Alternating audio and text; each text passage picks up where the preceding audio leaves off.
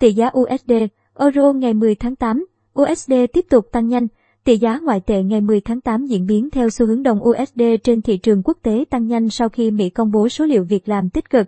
Đầu phiên giao dịch 9 trên 8 trên thị trường Mỹ, đêm mùng 9 tháng 8 giờ Việt Nam. Chỉ số US Dollar Index DXY, đo lường biến động đồng bạc xanh với 6 đồng tiền chủ chốt, Euro, GPE, bảng Anh, KED, SHIB, CHF, đứng ở mức 92,87 điểm. Đồng bạc xanh tăng nhanh trong bối cảnh Bộ Lao động Mỹ cuối tuần trước bất ngờ công bố số liệu về thị trường lao động ấn tượng với 943.000 việc làm mới được tạo ra trong tháng 7, cao hơn so với mức kỳ vọng 870.000 việc làm. Cùng với đó, tỷ lệ thất nghiệp giảm xuống chỉ còn 5,4% so với mức 5,9% trong tháng 9, với một báo cáo việc làm tốt hơn nhiều dự kiến của Mỹ. Thị trường đánh cược vào khả năng Cục Dự trữ Liên bang Mỹ Fed bắt đầu giảm quy mô chương trình kích thích tiền tệ lớn của mình.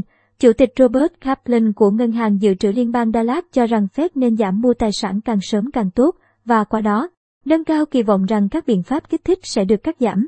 Đồng bạc xanh tăng giá còn giới đầu tư tìm kiếm kênh trú ẩn an toàn ở đồng tiền này, khi biến thể Delta COVID-19 phủ rộng các nền kinh tế phát triển gây ra mối đe dọa đáng kể đối với tâm lý thị trường.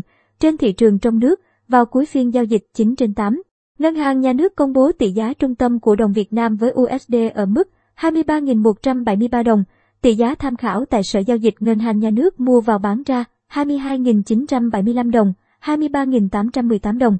Tỷ giá euro tại Sở Giao dịch Ngân hàng Nhà nước mua vào, bán ra 26.415 đồng, 28.049 đồng.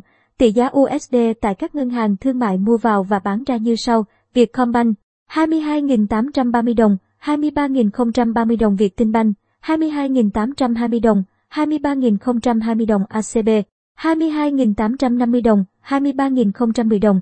Tỷ giá euro tại các ngân hàng thương mại mua vào và bán ra như sau. Vietcombank 26.523 đồng, 27.524 đồng Vietinbank, 26.546 đồng, 27.566 đồng ACB, 26.725 đồng, 27.230 đồng.